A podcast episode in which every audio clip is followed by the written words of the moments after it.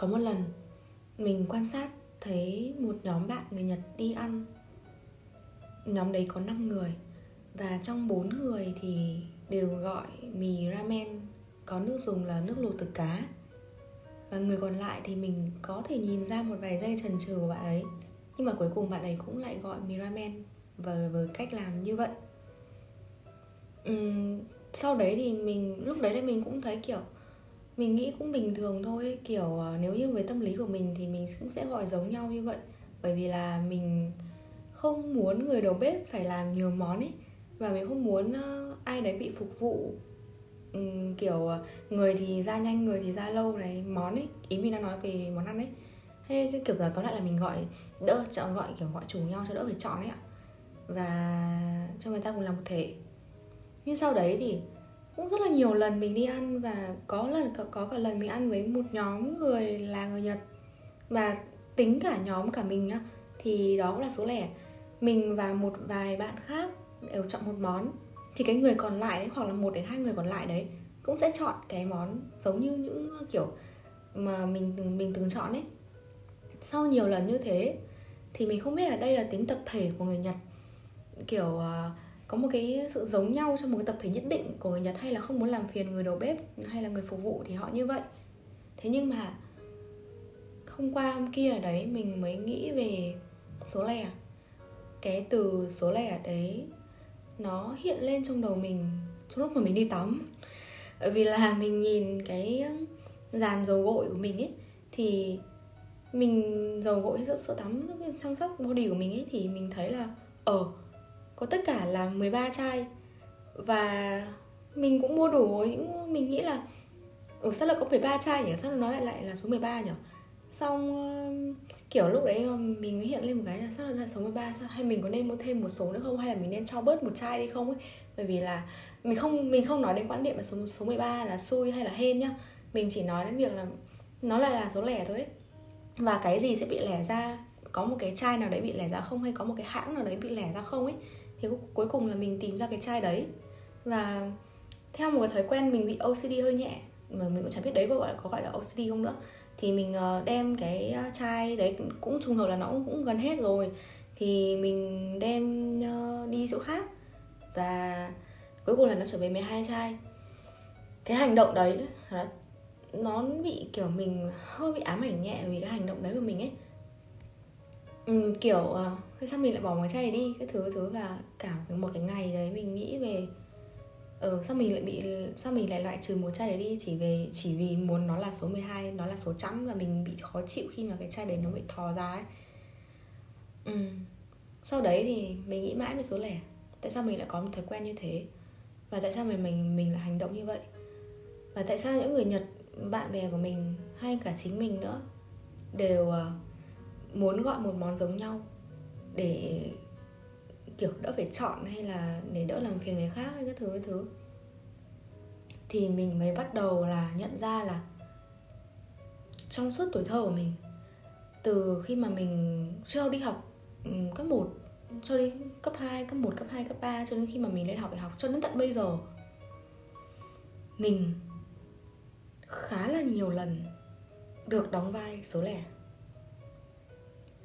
Lúc đấy mình mới hơi bần thần, mình nghĩ lại cái khoảng thời gian tuổi thơ, đặc biệt là cấp 1 của mình ấy, cấp 1, cấp 2, cấp 1 đi. Mình ở trong một cái khu mà có 9 đứa trẻ con. 9 đứa trẻ con thì kiểu trong đấy có 4 đứa con trai. Có 11 đứa trẻ con, và trong đấy có 6 đứa con trai và 5 đứa con gái. Thì bố bạn con gái còn lại nhá, không tính mình nhá, bố bạn con gái còn lại thì các bạn ấy ở khá là gần nhau. Thì trong 4 bạn đấy sẽ có 3 bạn chơi rất thân với nhau, bởi vì nhà như của là 80 cân với nhau ấy. Còn một bạn còn lại thì bạn ấy về sau bạn ấy chuyển đi chỗ khác, và bạn ấy tóm lại là cũng không còn ở trong cái khu của mình nữa. Và ok, lúc đấy mình là số lẻ. Kể cả khi bạn kia bạn ấy chuyển đi không thì mình vẫn là số lẻ ngay từ đầu. Lý do mà từ bé đến lớn mình luôn chơi với con trai nhiều hơn ấy là vì có thể là nhà mình gần nhà mấy bạn con trai đấy hơn, hoặc là vì mình không hợp để chơi với ba bạn kia, cũng như mình không nói là nhà mình không tìm cách để xen vào được ấy, cũng như mà mình đã cố gắng rất nhiều để có thể ra chơi với các bạn, hay là như mẹ mình giục là ra chơi với các bạn đi con ấy. Thì về sau thì cái thói quen đấy, cái thói quen mà chơi với con trai cũng như là kiểu có xu hướng dễ nói chuyện hay là dễ connect với những bạn là nam hơn ấy, nó theo mình đến tận bây giờ. Khi đồng nghiệp của mình cũng hầu như là nam và bạn bè của mình cũng thế. Quay lại vấn đề số lẻ đấy, thì cái khoảng thời gian cấp 1 ấy, mẹ mình là giáo viên, và nếu như ai đấy có mẹ là giáo viên thì sẽ có thể một phần nào đấy hiểu được cảm giác là mình bị học rất là nhiều. Mẹ mình thì không ép mình học đến độ kiểu khiến mình bị này bị kia, nhưng mà gần như là cuối tuần là mình sẽ cũng không có thời gian chơi mấy đâu. Có nhưng mà cũng không nhiều ấy, hầu như là mình sẽ ở nhà làm thêm toán của mẹ, mà bởi vì mẹ mình chuyên về các khối tự nhiên ấy. Và thật sự là bây giờ mình bị ghét toán các bạn ạ. Mình thi vào đại học mà mình cố gắng chọn một cái trường ở đấy mà mình vĩnh viễn không phải học toán trong khoảng thời gian 4 năm mình học đại học ấy. Và đến tận bây giờ nhiều khi mình cảm giác như là mình ghét toán đến mức độ mà mình có thể nói với con mình, nếu như mà mình có nhá, con có thể học giỏi tất cả các môn trừ toán, không sao cả. Mình như thế trong khoảng thời gian đấy, và những cái xong rồi nó hình thành một cái thói quen đấy là mình cứ đến cuối tuần thì mình sẽ học bài, hay mình sẽ ôn luyện cho các kỳ thi chữ đẹp này, kỳ thi học sinh giỏi này kỳ kia này, và nghiễm nhiên nó tách mình ra khỏi những cái cuộc chơi bời như tối thứ 6, tối thứ 7 hay là những cái lần mà bạn bè tụ họp với nhau ấy. Mình không trách mẹ, bởi vì có như thế, nhưng mà một phần có như thế thì mới tạo nên cái con người của mình bây giờ. Tuy nhiên thì ở những cái lúc mà mình được chơi ấy, thì mình ra mình không biết để làm gì để chơi với các bạn cả. Mình vẫn chơi cùng họ, tất nhiên mình không chơi với con gái thì mình chơi với con trai chả làm sao cả ấy. Thế nhưng mà những cái lúc mà không có con trai ở đấy, hay không có những cái người mà họ kiểu hoạt náo ấy, cái không khí đấy lên ấy, thì mình không biết làm gì để chơi với lại 2-3 bạn nữ còn lại kia ấy. Và mình cũng ra, nhưng mà các bạn ấy sẽ lờ mình đi, hoặc là các bạn ấy sẽ kiểu rất là ngoại giao ấy. Lớn lên mình mới biết là cái đấy là chỉ là ngoại giao ấy. Không, mình xin lỗi cái từ đấy nhá, nhưng mà tóm lại là cái cảm giác khách sáo, đúng rồi, và lịch sự như thế. Thôi là mình sẽ tự đi về ấy, và mình thấy là thà mình ngồi làm toán còn hơn. Và đến cấp 2 là một khoảng thời gian rất là đen tối đến nỗi mà 10 năm sau cái ngày mà mình tốt nghiệp lớp 9, hoặc là 10 năm sau kể từ cái ngày cấp 2 đấy, mỗi lần mà mình nghĩ lại mình đều không hiểu tại sao mà mình sống sót được qua 4 năm cấp 2 tệ hại và địa ngục như thế. Nhưng tất nhiên đó là nội dung của một podcast khác về bạo lực học đường. Thế đến cấp 3 thì mình, các bạn tưởng tượng là 9 năm, nếu như các bạn đã thu mình tận 9, tức là các bạn đã không phải thu mình tận 9 năm đâu, nhưng các bạn đã thu mình tận 4 năm ấy, và có một cái tuổi thơ cấp 1 như thế. Kiểu dần có một đứa trẻ nó hòa đồng mãi cũng được thì nó cũng sẽ không muốn hòa đồng nữa. Đấy là với mình, còn trẻ khác thì mình không biết nhá. Thì lên cấp 3 mình cũng nhạy cảm hơn rất nhiều. Mình siêu nhạy cảm với việc là nếu như nhóm nào đấy đã có chẵn người rồi thì mình sẽ không xen vào nữa, bởi vì là như thế mình sẽ là số lẻ. Hoặc là trong lúc mà làm việc nhóm ấy, hoặc là mình sẽ cố gắng, mình sẽ chọn nhóm đầu tiên để ok có một cặp, hoặc là có một cái nhóm 4 người chẵn, hoặc là nhóm 3 người chẵn đó. Tức là mình muốn là một người chủ động để đi tìm cặp, hơn là việc mà mình bị chia, hay là mình bị phân, hay là mình kiểu các bạn nhận hết nhóm rồi xong còn một mình thì không biết nhét vào đâu ấy.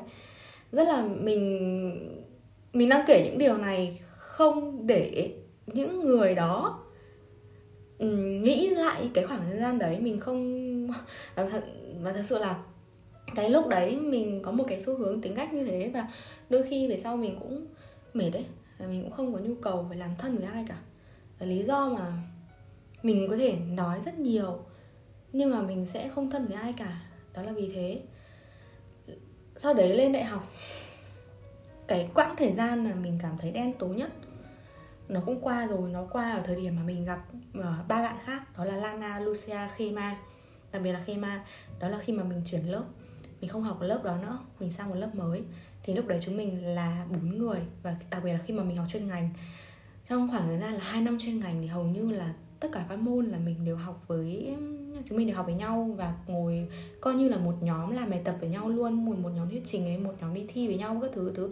Thì lúc đó là 4 người và mình thực sự lần đầu tiên trong cuộc đời mình được sống vào trong cái cảm giác là mình có nhóm, mình được làm thành viên của nhóm, mình là một người đưa ra ý kiến chính của nhóm, mình là một người này, mình được sống thỏa mãn và thoải mái đối với cái trí sáng tạo của mình, đối với những kiến thức của mình có ấy. Và mình xin lỗi ở cái hơi ồn nhưng mà mình nghĩ là mình record bây giờ không thì mình sẽ không có thời gian nữa. Và nó cứ theo mình như thế. Và cái khoảng 2 năm học cùng các bạn ấy mà làm một nhóm 4 người hoặc đôi khi là nhóm 2 người ấy, mình thấy mình được bù đắp, mình được lớn lên, mình được nuôi dưỡng, mình được hồi phục, mình được chắp thêm cho mình đôi cánh, mình được khám phá bản thân mình ở một góc độ khác, mình được lên tiếng, mình được nói, mình được lắng nghe, mình được làm chính, mình được làm phụ, mình được giúp các bạn, mình được này, mình được kia ấy. Và nó khiến cho mình nhận ra là mình không có vấn đề.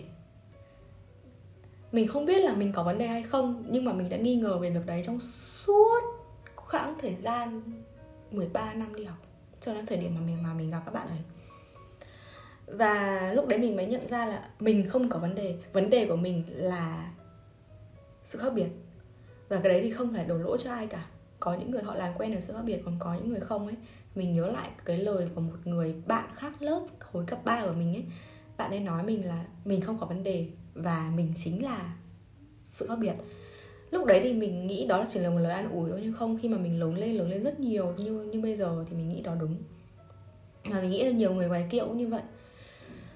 Các bạn không có vấn đề.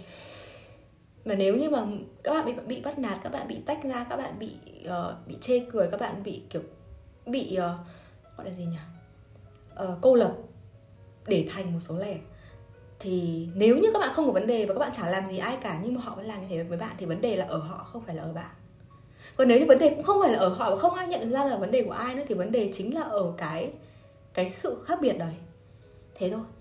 Người ta chấp nhận được sự khác biệt, người ta thấy chả sao cả thì họ sẽ gần gũi với nhau hơn. Còn không thì tốt nhất là thôi cũng đừng chung nhóm với nhau làm gì cho nó khổ sở ra, cho nó bị kiểu là bị o ép, bị chèn ép nó ra làm gì cả. Đấy. Và đến khi mà mình đi làm, trong cái khoảng thời gian năm 3, năm 4 thì mình đi làm, mình bắt đầu đi làm và đến mình đi làm đến bây giờ thì mình là phiên dịch. Phiên dịch thì có hai loại hình phiên dịch là phiên dịch xen kẽ và phiên dịch song song. Thì hầu như là mình sẽ dịch xen kẽ. Và lúc đấy thì cũng hầu như là mình sẽ dịch một mình thôi, cũng có một, và mình cũng luôn chọn những cái cuộc mà mình có thể dịch một mình nữa ấy.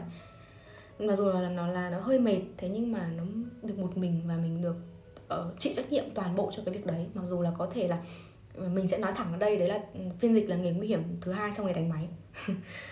Đó, nhưng mà mình được chịu trách nhiệm toàn bộ. Và mình làm thì mình chịu, mình làm thì mình hưởng, hay mình làm thì mình được khen, mình bị chê, mình bị chửi, mình bị mắng, cái thứ đấy là do mình ấy. Là mình không có ai xen vào và cũng không bị ai xen vào, cũng không phải ý kiến đẽo hay giữa đường gì cả. Và thật ra mà mình có cái xu hướng đấy, mình chưa bao giờ nghĩ đến cái câu hỏi đấy. Đó là cái bây giờ khi mà mình tìm ra lý do đó là mình để tránh bị là số lẻ thì mình chọn một mình. Để tránh bị cô lập và bị chừa ra ấy, thành một cái phần nào đấy mà không biết ghép vào đâu cho nó vừa được, bởi vì tất cả những cái phần còn lại ghép đôi với nhau, ghép cặp với nhau nó rồi đều rất là hoàn hảo rồi ấy, thì mình sẽ chọn đi ra trước.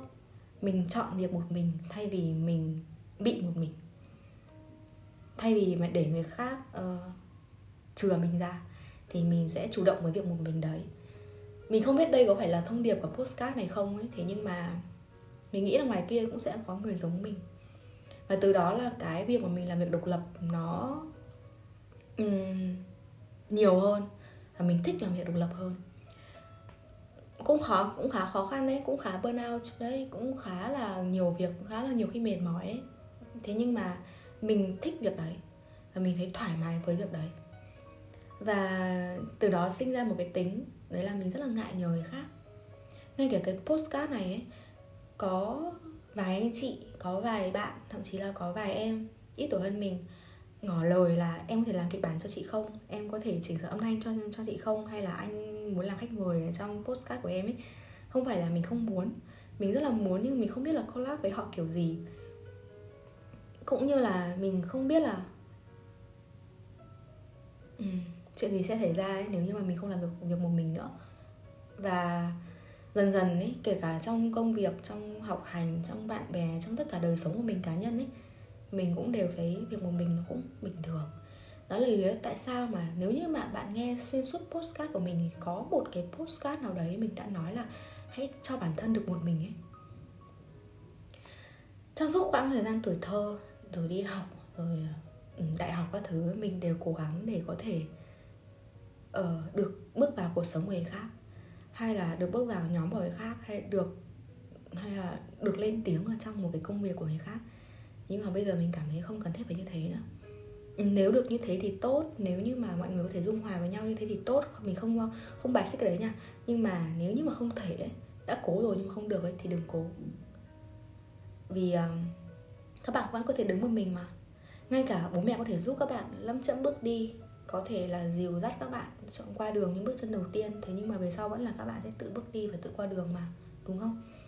Bố mẹ nuôi 12 năm ăn học, thậm chí nuôi thêm 4 năm đại học nữa.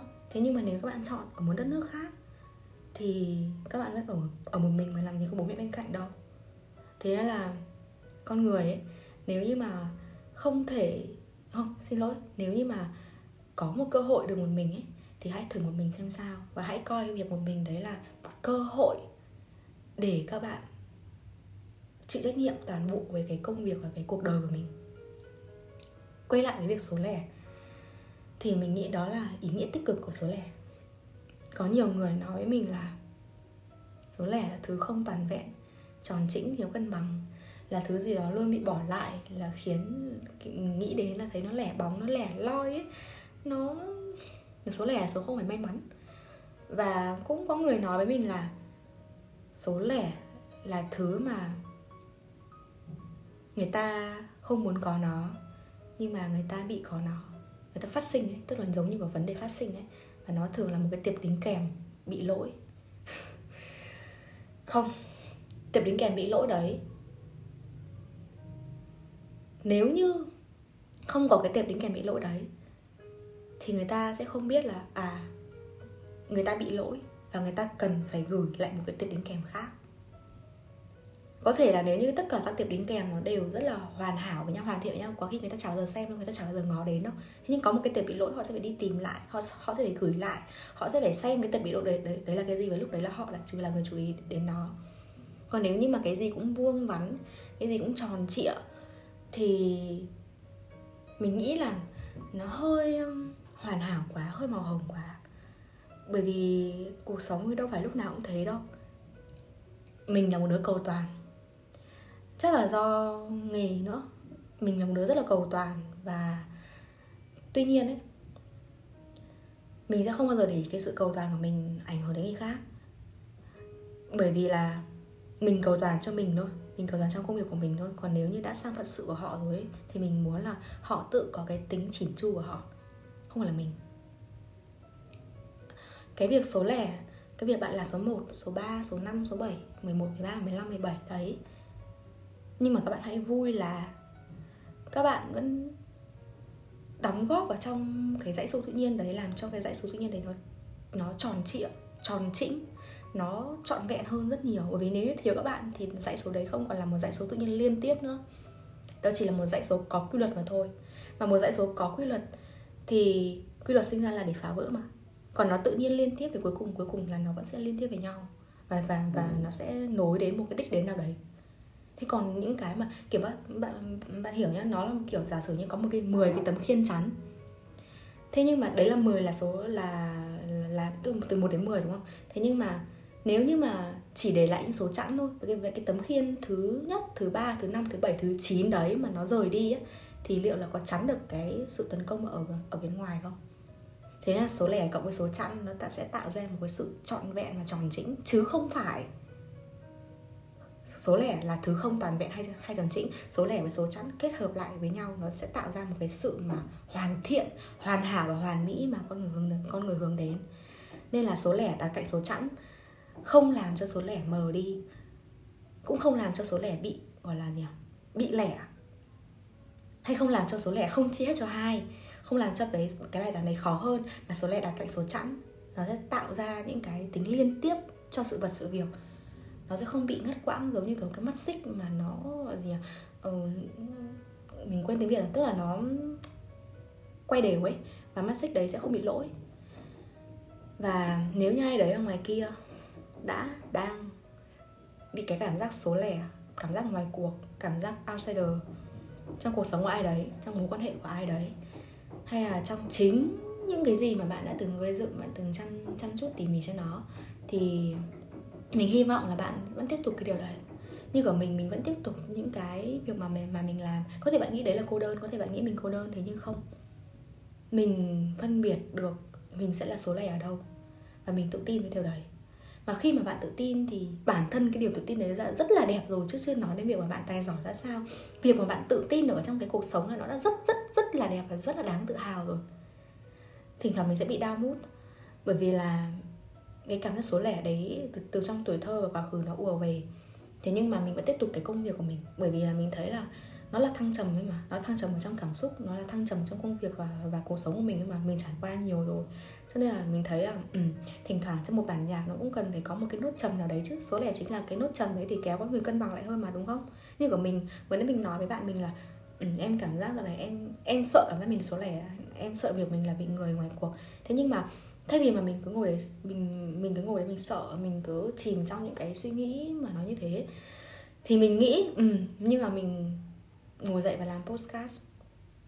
Mình định viết bài này đấy, mình định viết cái bài này trên WordPress của mình. Thế nhưng mà mình nghĩ là nếu như mà mình nói thì giọng của mình sẽ không, tức là nếu như mình nói thì nhiều người nghe được hơn, bởi vì không có ai thích đọc đó. Và tuần sau hay tuần sau nữa là mình khá là bận, cho nên là mình sẽ có một khoảng thời gian nghỉ ngơi sắp tới, và mình hy vọng là khoảng thời gian nghỉ ngơi, sau khi kết thúc cái khoảng thời gian nghỉ ngơi sắp tới đấy, thì mình sẽ quay lại với một âm thanh chỉnh chu hơn, có mic này, có những phần chỉnh sửa âm thanh này. Bởi vì là thực ra là lý do mà mình không chỉnh sửa âm thanh ấy, đấy là vì mình muốn là thật nhất có thể. Giống như kiểu chúng ta đang gặp nhau qua một màn hình Google Meet chẳng hạn, chúng ta đang có một cái cuộc hội thoại nói chuyện với nhau thôi, và mình là người nói nhiều hơn, và các bạn sẽ đóng vai trò là lắng nghe là chủ yếu ấy. Mình muốn âm thanh nó thật nhất có thể như thế, và mình đã không chỉnh sửa cái đấy trong suốt khoảng thời gian là gần 1 năm rưỡi vừa rồi. Thế nhưng mà tuy nhiên thì gần đây có một người nói với mình là hãy coi như cái việc mà mình gọi là lọc âm nó đi, là đem ra trải nghiệm tốt nhất cho người nghe, cũng như là người nghe có thể chạm đến từ cái sự chân thật nhất của cảm xúc. Và hy vọng là có thể gặp lại các bạn ở một lúc nào đấy trong mùa hè tới. Có mình ở đây, và mình vẫn đọc tất cả email của các bạn.